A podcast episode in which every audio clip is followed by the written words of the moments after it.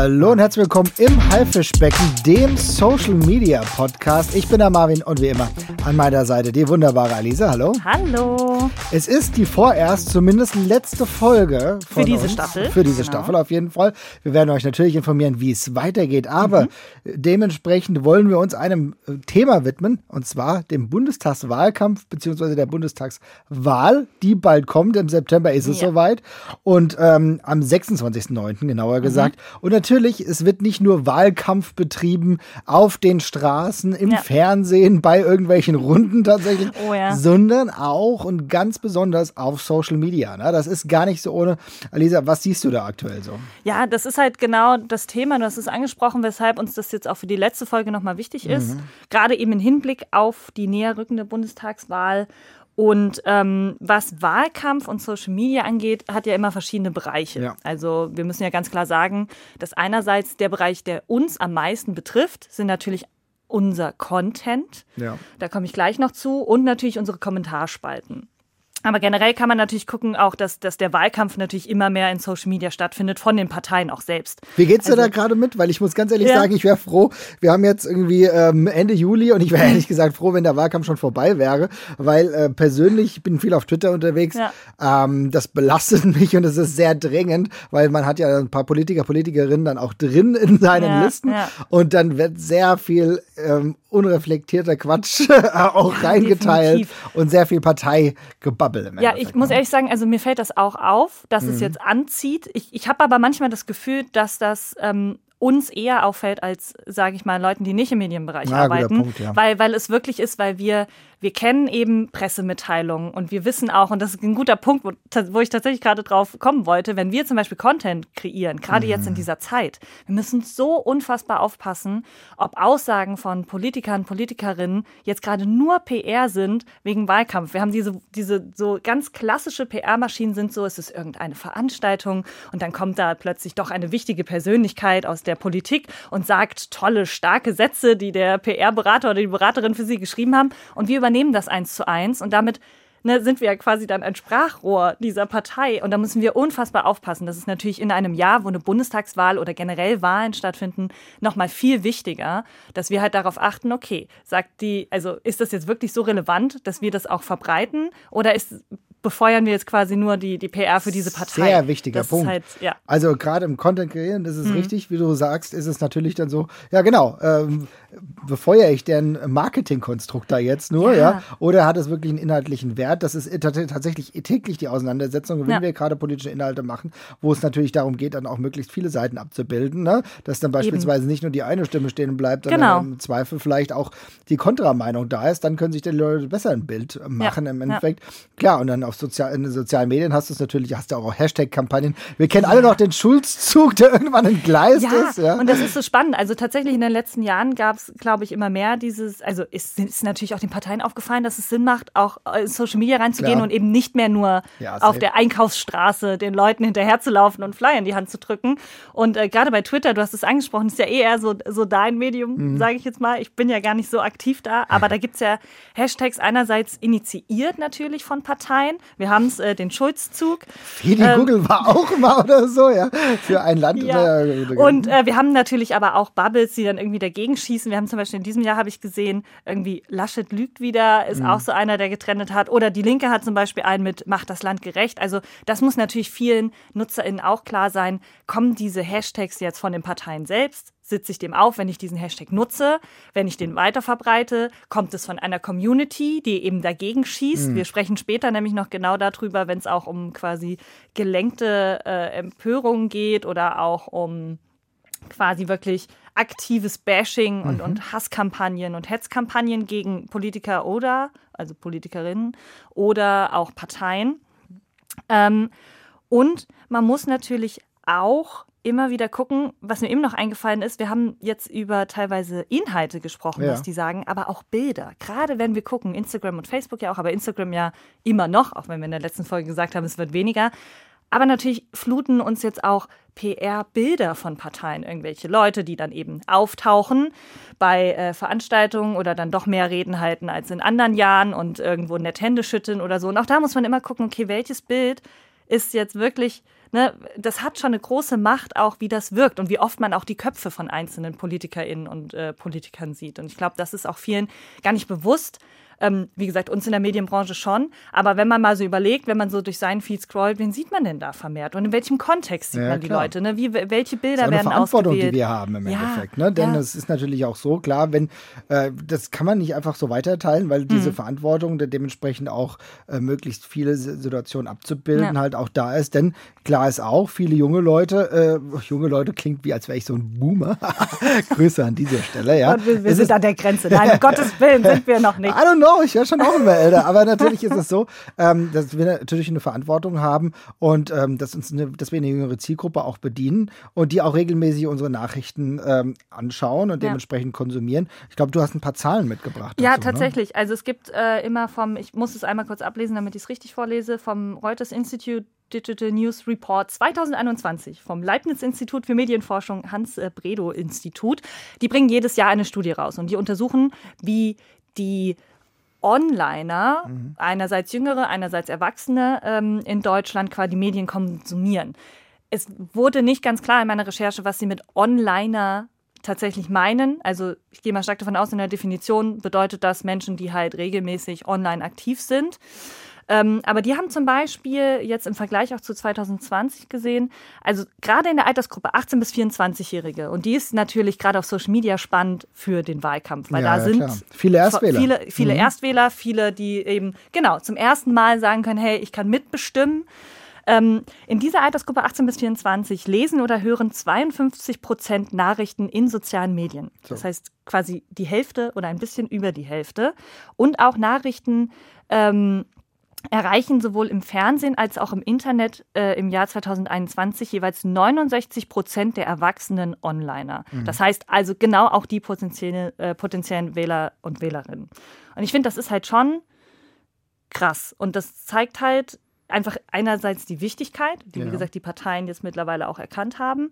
Und natürlich die Verantwortung, die auf Medienseiten stehen, aber halt auch die, bei den Personen selbst. Ja, also, ne? tatsächlich ne? aber auch, ehrlich gesagt, auch die Gefahren. Ne? Das ist ja der Punkt. Genau. genau. Und weil, weil gerade die Gefahren, äh, die, die wir jetzt gerade immer wieder auch in den äh, Podcasts, die wir auch davor schon mhm. gemacht haben, irgendwie aufzuschlüsseln, versuchen. Und zwar, äh, dass es natürlich Beeinflussungsmöglichkeiten oder Beeinflussungs, ähm, ja, ja, wie soll ich sagen, Optionen gibt. Und dagegen äh, müssen wir im Endeffekt die Bürger und Bürgerinnen vielleicht ein bisschen, sag ich mal, aufschlauen. Ne? Mhm. Versuchen das hier auch darzustellen. Denn bei uns in den Kommentarspalten ist es ja tatsächlich auch so. Ne? Und ja. wir haben jetzt aktuell, ich weiß nicht, wer der eine, eine oder andere mag vielleicht den Spiegel gelesen haben, den mhm. aktuellen, wo es dann äh, auch um Hasskampagnen sogar ging. Ne? Ja. Und da muss man sagen, ähm, da ist es ja ganz aktuell so beispielsweise gewesen. Wir werden auch gleich mit einem, ähm, mit einem Gast noch darüber sprechen.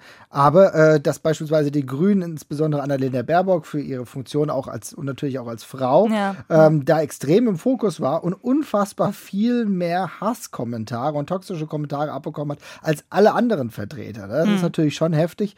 Ähm, und das zeigt natürlich auch, wie äh, krass momentan agitiert wird. Ne? Also ja. ich glaube, dass das äh, die Tatsache, dass sie eine Frau ist, spielt da auch nochmal eine ja, Rolle. Ja, definitiv. Ja, aber es zeigt halt im Grunde, ähm, dass es natürlich auch eine gewisse Lenkung gibt. Also mhm. viel, wir werden gleich sprechen, woher das kommt. Aber dass es der Fall ist, merken wir in einer gewissen Art und Weise ja auch bei uns in den Kommentaren, wenn wir nämlich da unterwegs sind. Und dann sehen wir natürlich, also wenn irgendwas irgendwie über die Grünen oder vielleicht die SPD, tatsächlich ja. aber auch viel bei der S äh, CDU, ne? Mhm. Da muss man schon sagen, also da müssen wir ganz, ganz genau gucken, wo die Schwelle ist zwischen normaler Kritik, was wichtig ist, ne? Ja, ja. und halt absoluten Hasskommentaren. Ne? Ja, gerade eben, wenn es persönlich wird. Also ich finde, man merkt das auch auch und das ist eben dann teilweise auch schwierig einzuschätzen. Also es gibt ja ganz klar jetzt den offiziellen Aufruf, Parteien zu wählen bei uns in den Kommentaren ja. ist nicht erlaubt. Ne? Wir dürfen, wir müssen ja die Neutralität dann auch wahren und irgendwie nicht eine Partei mehr als die andere und in den Kommentaren irgendwie Aufrufe folgen Sie dieser Partei oder wählen Sie hier oder da geht gar nicht. Aber dieses unterschwellige ähm, einerseits persönlich werdend gegen Personen, die ja dann nichts mehr mit politischen Einstellungen zu tun haben. Ja. Ähm, Hasskommentare, die auch einfach beleidigend sind, unabhängig davon, dass sie jetzt gegen Parteimitglieder sind oder nicht. Aber eben auch diese, diese Fake News, über die wir Richtig, gleich Richtig, diese reden wollen. Diese, ja. diese Verlinkungen in, in Telegram-Gruppen weg von eigentlichem Thema oder auch tatsächlich taucht es ja auch häufig unter Themen auf, die erstmal gar nichts mit jetzt äh, Parteipolitik beispielsweise zu tun haben, sondern sobald es eben um irgendwelche landwirtschaftlichen Dinge geht oder wieder irgendwelche ähm, Demonstrationen, wenn es dann Auto wieder oft ein Thema. Auto, Ja. Auto, Fahrrad, immer wieder Ja. äh, merken wir auch, dass da ähm, sehr viel Bashing stattfindet. und Agitation und, Und- ja. wo es dann wirklich darauf hingeht, die Leute unter den Kommentarspalten darauf ähm, hinzuweisen, damit sie in Telegram-Gruppen Hm. Ja. gehen. Ja, wir Ja. wissen ja, Telegram-Gruppen ist ja mittlerweile leider, eigentlich hätte man das auch mal als positiven Service nutzen können, ja, aber es ist mittlerweile oftmals missbraucht von Querdenker, Querdenkerinnen Hm. und ähm, Leuten, die es halt nicht gut mit dieser Demokratie meinen. Ja, Ja. Und da wird versucht, immer mehr Leute ranzuziehen, mit mit teilweise auch versucht, harmlosen Bildern oder auch mal lustigen Dingern, wo du denkst, ah ja, das ist aber ein lustiger Spruch, muss man schon sagen. Ne? Ja. Und dann siehst du halt t.me und dann denkst, ah, okay, das und für Leute, die, das ist das Einfallstor, ja, genauso, ich will nicht zu tief in die verschwörungsmythologische ähm, Ja, äh, ja. Situation da reingehen, aber genau das war total auf das Einfallstor und da müssen wir auch im Community Management richtig aufpassen, Ja. weil das können wir natürlich nicht bei uns stehen lassen. Und da ist auch wieder der Punkt, wir hatten es auch schon in anderen Folgen. Natürlich müssen wir das selbst auch erstmal durchblicken. Also wir sind ja jetzt nicht zum Glück, ich glaube, das könnten wir auch seelisch und äh, moralisch und äh, psychisch nicht aushalten, in jeder Telegram-Verschwörungsgruppe zu sein, die es gibt. Aber wir müssen ja auch erstmal rausfinden, okay, woher kommen jetzt gerade diese Informationen? Klar. Ist das jetzt eben einfach nur ein lustiges Bildchen, was sich irgendjemand ausgedacht hat und so, ja, okay? Oder ist das eben wieder ein, so ein Lenkungsmechanismus? Wo fangen eben Falschnachrichten an?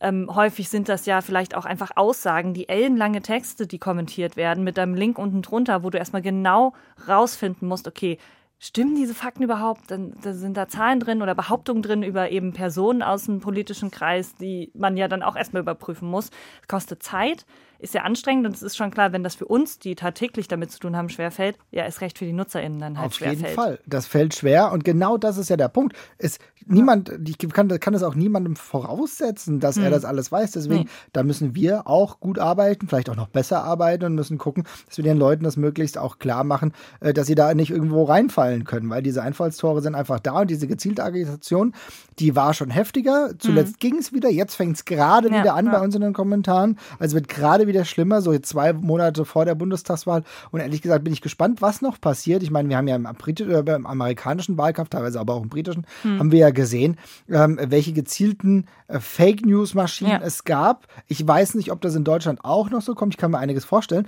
Aber ich, bevor wir das jetzt nicht hundertprozentig genau wissen, wäre es vielleicht ganz gut, wenn wir Yes. ein, ähm, eine Kollegin von uns mal anrufen, und zwar die Ko- äh, Caroline Schwarz. Die ist freie Journalistin, unter anderem bekannt, vielleicht dem einen oder anderen durch die Hoax-Map. Äh, das hat damals äh, Falschnachrichten enttarnt. Das fand ich eine super geile Map, habe ich zuerst auf Twitter War sogar gesehen. nominiert, oder? Ja, Für und war auch Grimme, nominiert, ja. genau. Und ist übrigens auch äh, Buchautorin. Hasskrieger heißt ihr Buch. Und übrigens auch Trainerin, gerade für den Umgang mit Faktenchecks und Falschnachrichten im Netz. Also etwas, was wichtiger denn je ist. Jetzt rufen wir sie an. Ja. Hallo. Hallo, liebe Caroline. So, willkommen im Haifischbeck. Ich bin der Marvin und die Alisa ist auch da. Hallo, vielen Dank, Caroline, dass Viel- wir dich anrufen dürfen. Wunderbar, vielen Dank. Genau, wir starten, würde ich sagen, auch gleich mit der ersten Frage, Alisa. Genau, wir haben eben schon ein bisschen darüber gesprochen, wie es äh, quasi bei uns auf den Social-Media-Kanälen aussieht. Ähm, wollten aber gerne von dir auch nochmal wissen, Wahlkampf auf Social Media nimmt immer mehr zu, gerade in den letzten Jahren und dieses Jahr natürlich auch, äh, wir sind schon mittendrin gefühlt.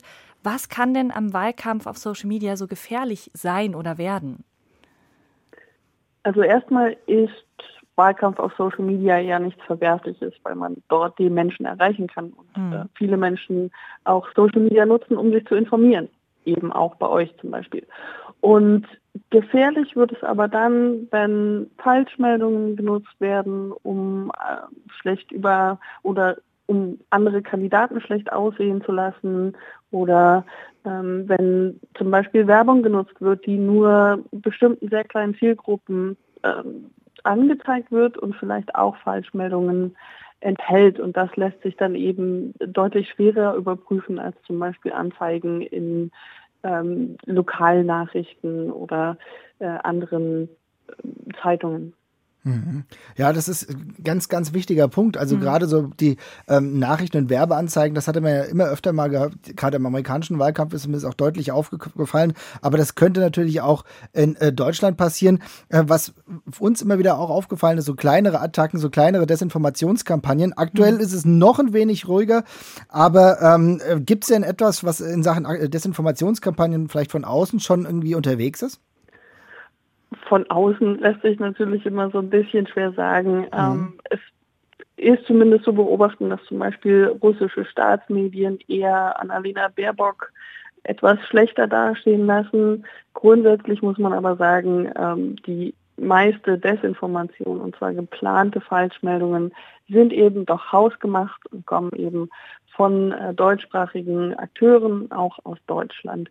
Und da war zu beobachten, dass nach der Bekanntgabe der Kandidatur von Annalena Baerbock doch schon einiges los war. Da wurden dann Falschmeldungen verbreitet über ähm, falsche Zitate von ihr und äh, angebliche Nacktfotos aus ihrer Jugend, mhm. solche Dinge. Ähm, was ich auf jeden Fall wiederkommen sehe und dass es auch nichts Neues ist, vor allem Falschmeldungen am Wahltag, ähm, Falschmeldungen über angebliche Wahlhelfer, Wahlhelferinnen aus dem linken Lager, die Stimmen verschwinden lassen. Das gab es äh, bei der Wahl in Sachsen-Anhalt zum Beispiel letztens schon. Oder auch ähm, Falschmeldungen über Wahlzettel oder auch ähm, ja, Falschmeldungen über die Briefwahl, die es jetzt ja auch schon seit einiger Zeit gibt. Das erinnert ja tatsächlich echt so ein bisschen an äh, die Wahl bei Trump oder jetzt auch die Wahl, die er verloren hat. Da waren ja auch gerade diese Wahlhelfergeschichten, Stimmen verschwinden und so. Ist das irgendwie, also zeigt das eben, dass das tatsächlich auch ein größeres Thema ist? Ich meine, klar, wir fokussieren uns natürlich jetzt auf Deutschland, aber es wird ja irgendwie ein bisschen, hört sich das so an, es taucht gerade überall so ein bisschen auf. Insgesamt würde ich auch sagen, dass das gar nichts Neues ist. Mhm. Also man kann schon sagen, dass ähm, die Behauptungen aus dem republikanischen Lager und gerade auch von Donald Trump, dass das ähm, das Ganze nochmal gefüttert hat, auf jeden Fall. Aber Falschmeldungen zum Ablauf der Wahlen und auch zur Briefwahl, die sind jetzt auch in Deutschland nichts Neues. Die gab es auch mhm. vorher schon ähm, und werden auch immer wieder ent entmottet, wenn sie quasi gerade äh, wieder gebraucht werden. Das verbreitet sich heute natürlich auf anderen Wegen als in den 90er Jahren zum Beispiel, weil wir eben alle online sind, weil auch immer noch Pandemie ist und mhm. wir noch mehr online sind. Noch mehr Zeit und, haben, ja. Ähm, genau, und das ähm, schürt natürlich auch Unsicherheiten bei den Menschen, was die Verlässlichkeit von Briefwahlen zum Beispiel betrifft. Und das kann natürlich auch gefährlich sein. Das ist ein sehr wichtiger Punkt, was du mhm. gerade sagst. Es verbreitet sich dann auch viel schneller. Leute haben mehr Zeit, online ja, zu gehen. Ja. Und bei uns ist es jetzt gerade so, dass es auffällt, dass viele äh, Links es zu mittlerweile äh, zu Telegram-Gruppen gibt, ähm, mhm. teilweise relativ unverfänglich oder auf den ersten Blick unverfängliche Bilder, äh, die dann aber auch diese Telegram-Gruppen dann auch im Bild haben, wo es dann doch immer, da müssen wir auch genauer recherchieren, müssen wir genau gucken, was ist das dann jetzt, weil das können wir ja nicht stehen lassen. Und das wird ist auch für uns tatsächlich echt ein Problem Problem und da kann ich mir auch vorstellen, dass es noch heftiger wird. Ich habe das Gefühl, genau, also das findet dann zwar auf Facebook oder vielleicht auf Instagram statt, wobei wirklich mehr auf Facebook, aber mhm. das kommt tatsächlich oftmals von außen, also von Telegram-Gruppen oder vielleicht von WhatsApp-Gruppen. Ist das etwas, äh, was immer häufiger auftritt? Siehst du es auch? Mhm, auch das würde ich sagen, ist nicht komplett neu. Mhm. ähm, also was, was neu ja ist vielleicht, ist das äh, Thema Telegram, weil einfach sehr, sehr viele Gruppierungen, sehr, sehr viele Milieus aus dem verschwörungsideologischen, aus dem rechtsextremen Lager dorthin abgewandert sind, durch Kanallöschungen zum Beispiel auch auf anderen, mehr mainstreamigeren Plattformen. Ähm, in der Forschung oder unter ExpertInnen für ähm, Desinformation spricht man aber auch von der Trumpet of Amplification, also so eine Art Trompete der Verstärkung. Mhm. Und da ist die Theorie eben einfach, dass viele Falschmeldungen erstmal auf so geschlosseneren ähm, Plattformen, auch äh, in Messengern zum Beispiel verbreitet werden und dass es dann aber eben immer größer wird. Und der Endpunkt ist natürlich dann irgendwie auch, wenn zum Beispiel ähm, etablierte, eigentlich vertrauenswürdige Medien solche Falschmeldungen auch übernehmen. Also das geht so Schritt für Schritt und ähm, man darf das Ganze nicht isoliert als auf eine Plattform ähm, beschränkt betrachten, auf jeden Fall. Du hast es gerade angesprochen, auch in der Wissenschaft und, und Theorien quasi dazu. Wir hatten in einer anderen Folge nämlich auch schon mal darüber gesprochen, wie groß eigentlich der Anteil der Medien daran ist, wenn man irgendwie gewisse Aussagen von PolitikerInnen zum Beispiel teilt oder über Twitter dann sich darüber meinetwegen lustig macht oder darüber berichtet, sie einbettet. Was würdest du sagen? Wie, wie groß ist tatsächlich auch der der Anteil der Medien, also tatsächlich auch wir, irgendwie, die dann doch helfen, auch solche Falschinformationen weiter zu verbreiten, selbst wenn wir sogar vielleicht versuchen, durch, durch Faktenchecks dem Ganzen entgegenzuwirken? Das sind teilweise zwei Sachen, aber die können beide äh, schlecht laufen. Mhm. oh nein. In kurz. ähm, also das eine ist natürlich, wenn man Falschmeldungen direkt übernimmt und als Wahrheit darstellt. Gut, auch das, das sollte nicht ja. passieren, und, ja. Ähm, da muss man natürlich auch ähm, so schnell wie möglich und so transparent wie möglich etwas dagegen tun. Hm. Ähm, das funktioniert mal mehr, mal minder gut, aber äh, wenn das Ding erstmal gelaufen ist, wenn man das erstmal gemeldet hat, ist es eben sehr, sehr schwer, da das wieder einzufangen. Das ist erstmal ein Problem. Und dann gibt es noch das Problem, dass man zum Beispiel Falschmeldungen wiederholt und eigentlich einordnen will hm. oder auch nicht einordnen will. Es gab ja auch äh, genügend Berichterstattung über Trump, wo einfach nur wiedergegeben wurde, Stimmt, was ja. er gesagt Großer hat. Großer Fehler. Ja, das, ne, genau. Mhm. Nicht eingeordnet wurde, was da passiert ist. Das ist eben auch nicht die Aufgabe von Medien, einfach nur wiederzugeben. Ähm, also man muss aufpassen, wie man es macht. Man muss einerseits aufpassen, wenn man Faktenchecks macht, ähm, macht man etwas größer, als es ist, haben das mhm. vielleicht gerade auf Telegram 20 Leute gesehen und mehr nicht, dann macht man eine Falschmeldung erstmal einem riesengroßen Publikum zugänglich und dann muss man eben auch schauen, wie geht man in Faktenchecks damit um. Also man spricht zum Beispiel teilweise vom Truth Sandwich, also dass man in zum Beispiel Überschriften, aber auch am Anfang eines Artikels erstmal nur die Fakten wiederholt und dann später erst die Falschmeldung, mhm. damit sich nämlich nicht erst die Falschmeldungen, äh, die Falschmeldung im äh, Hirn des Lesenden quasi ähm, verfängt und dann wird es eben sehr, sehr schwierig, äh, da wieder was gegen zu tun. Also ähm, insgesamt nicht einfach, trotzdem brauchen wir Fact-Checking, ist vielleicht so das, das kurze Resümee, was ich ziehen wollen würde. Finde ich aber auch absolut wichtig. Wie ja, gesagt, ja. wir kommen immer näher zur Bundestagswahl. Das wird wahrscheinlich noch weitergehen. Ich fand es sehr interessant, was du gerade gesagt hast, dass du denkst, dass am Wahltag selbst wahrscheinlich mhm. das eine oder andere noch passieren wird. Aber ähm, wenn wir jetzt noch mal uns angucken, äh, wer jetzt gerade so großartig Ziel ist. Wir haben eben gesagt, natürlich Baerbock äh, direkt ja. nach der Bekanntgabe, nach der Kandidatur war das ein größeres Thema, wo wirklich viel über sie auch negativ ähm, ja, kampagniert wurde, kann man mhm. sagen. Ähm, wer, ist, wer sind denn noch diejenigen, die ein bisschen im Fokus stehen? Gibt es da noch weitere?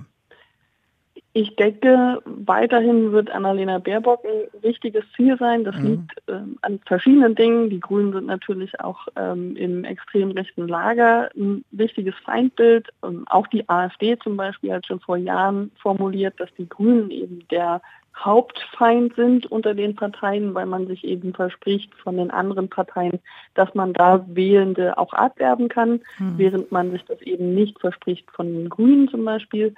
Ähm, aber grundsätzlich kann natürlich, können natürlich alle möglichen äh, Leute betroffen sein und das ähm, kann von, vom Gesundheitsminister über äh, die Bundeskanzlerin, die auch nach wie vor äh, sehr, sehr scharf angegriffen wird und auch 2017 im Wahlkampf angegriffen wurde. Ähm, mhm. Das kann alles passieren. Es können einzelne Kandidaten, Kandidatinnen rausgegriffen werden. Ähm, das muss man beobachten. Mhm. Äh, letztendlich sucht man sich natürlich die aus, ähm, denen man am meisten schaden will. Und das ist in dem Fall eben nachvollziehbar wenn man sich die Perspektive annimmt, kurz ist es eben äh, Annalena Baerbock. Das ist ein ganz wichtiger Punkt, was mir immer im Kopf rumgeht. Ist es denn auch bei ihr so ein bisschen ein spezieller Fall, was heißt spezieller Fall, aber ja, äh, also mir fällt es auf, bei gerade rechtsextremen Kräften, die sehr auf diesen Fakt abgehen, dass sie ähnlich wie die Bundeskanzlerin einfach eine Frau ist. Ist da, spielen da antifeministische Tendenzen ebenfalls eine Rolle? Antifeminismus und einfach Frauenfeindlichkeit mhm. äh, spielt eine große Rolle in dem Zusammenhang. Es gab natürlich auch ähm, Angriffe dieser Art unter der Gürtellinie auf Angela Merkel, auch da Falschmeldungen in dieser Form. Das ist ähm, ein Faktor und es ist natürlich auch noch ein Faktor, dass sie eine vergleichsweise junge Frau ist mit Kindern ähm, und dann auch noch Grüne. Also mhm. äh, einige Boxen, die da äh, angeklickt sind, angekreuzt sind quasi, ähm, das, das spielt natürlich eine Rolle. Und das ähm, ist dann auch nochmal eine andere Form der Desinformation. Das heißt nicht, dass Männer nicht auch betroffen sind von Falschmeldungen, aber es äußert sich eben auch oftmals in anderer Form. Ja. Mm, ich würde zum Abschluss, auch wenn das wahrscheinlich immer ein bisschen schwierig ist, das kurz zu fassen, aber mm, wir arbeiten ja jetzt in den Medien und äh, würde ich sagen, kennen es deswegen ein bisschen besser aus allein, weil wir tagtäglich damit zu tun haben. Wenn ich jetzt als Nutzerin auf Social Media unterwegs bin und solche Kommentare lese, beispielsweise mit ellenlangen Texten, die eigentlich recht gut formuliert klingen und dann ist da am Ende so ein Link zu so einer Telegram-Gruppe, die mich einlädt, schau doch mal vorbei. Wie kann ich denn vielleicht als Nutzerin oder als Nutzer irgendwie schon mal so ein bisschen für mich selbst abchecken, okay, ähm, sollte ich dem jetzt vertrauen? Sollte ich da jetzt draufklicken? Wie, wie kann ich das so ein bisschen selbst irgendwie quasi entkonstruieren? Hast du da ein paar Tipps? Und bei Telegram-Gruppen ist das natürlich nochmal ein speziellerer Fall, weil gerade in eher aktivistischen Räumen natürlich mhm. dafür gesorgt wird, dass die eher problematischen Inhalte von mhm. Telegram auch auf anderen Plattformen verlinkt sind. Da wäre ja. ich dann schon erstmal skeptisch. Das heißt aber nicht, dass Telegram per se schlecht ist und da nur falsche Informationen dabei sind. Ja. Das muss man auch sagen. Ähm, ich würde mir tendenziell angucken, was für Narrative angesprochen werden, welche Sprache wird genutzt, um, mhm. um da Inhalte zu verbreiten und was ist vielleicht auch der Titel von äh, dieser Telegram-Gruppe oder diesem Telegram-Kanal, der da ähm, beworben wird, weil auch das gibt immer schon ganz gute Hinweise, was einem das erwarten könnte. Ja, der Wenker-Kanal. Ja. ja, ja, klar, es kommt immer drauf an. Ja. Ähm, genau, aber äh, es gibt ja auch noch eine ganze Menge weitere Dinge. Natürlich ähm, hat man dann auch noch mal diese Memes, die ihr schon angesprochen hm. habt. Auch da kann man gucken, justiziable Inhalte kann man anzeigen, gerade Volksverhetzung, ähm, Holocaust-Leugnung, Relativierung. Das ist ja auch ein eine ne Geschichte, die wir jetzt sehr, sehr häufig hm. gesehen haben in den äh, letzten Wochen und Monaten. Und ähm, auch da kann man das machen. Oder auch ähm, Inhalte melden, widersprechen, einen Link zu einem Faktencheck äh, verbreiten, wenn man denn einen zur Hand hat. Ähm, da gibt es eine ganze Reihe von Möglichkeiten. Sehr gut, dass du es nochmal sagst. Hassmelden.de beispielsweise eine Plattform, hm. mit der wir tatsächlich auch öfter arbeiten. Mhm. Wir merken, okay, das geht wirklich in die volksverhetzende Richtung, ja. wo es wirklich gar nicht mehr tolerabel ist, ja, oder Aufrufe zum Mord und sowas, was wir leider auch schon öfter mal hatten. Ja. Es, es äh, hört nicht Furchtbar. auf. Dementsprechend gerade muss man auch sagen, ähm, je mehr wir wieder mittlerweile bei YouTube machen, muss man auch sagen, mhm. dass YouTube gerade auch sehr, sehr problematisch ist in den Kommentarspalten, wo ich das Gefühl habe, dass sich da ziemlich viel rumtreibt. Also das heißt für uns, Aufgabe weiterhin ganz genau gucken. Ich fand, was ich jetzt hier mitgenommen habe, ist auf jeden Fall die Sandwich-Taktik für, ja, für ja. Fact-Checking. Also, dass wirklich die Fakten ganz vorne stehen und überhaupt gar nicht du das Narrativ, die Falschmeldung irgendwie erstmal ähm, weiter vertreibst, sondern das wirklich in dem Text dann abbaust. Ja, und ich glaube, ansonsten müssen wir gucken am Wahltag selbst. Also, Caroline, ja. da hast du mir nochmal wirklich Tipp, was mitgegeben, weil da müssen wir ganz klar die Augen offen halten, damit wir dementsprechend sowas vielleicht auch am Tag selber dekonstruieren können. Ne? Auf jeden Fall. Vielen, vielen Dank, liebe Caroline, für deinen Einblick in deine Arbeit. Mhm. Und äh, wir sind jetzt tatsächlich äh, schon am Ende unserer letzten Folge für diese Staffel. Auf jeden Fall. Ja. Wenn ihr noch Wünsche habt, Anregungen, Dinge, die euch gefehlt haben, wenn ihr die anderen Folgen gehört habt und sagt, hey, irgendwie denkt vielleicht mal da dran oder das fand ich toll, das fand ich schlecht. Wenn man ein ganz neues Thema bei Ganz neues Thema, äh, wenn ihr sagt, oh, geht doch mal vielleicht in diese Richtung oder jene. Ähm, schreibt uns immer weiterhin gerne an socialmedia.hr.de im Betreff im Haifischbecken der Social Media Podcast. Wir freuen uns weiterhin. Wir haben äh, viele Themenvorschläge bekommen. Wir haben auch Rückmeldungen bekommen. Das haben wir uns immer schön durchgelesen und haben uns sehr gefreut freut, äh, dass wir euch ein bisschen mitgeben konnten. Ich bin sehr optimistisch, dass es hier dann noch weitergeht. Also macht's gut, ihr Lieben. Ciao, ciao. Tschüssi.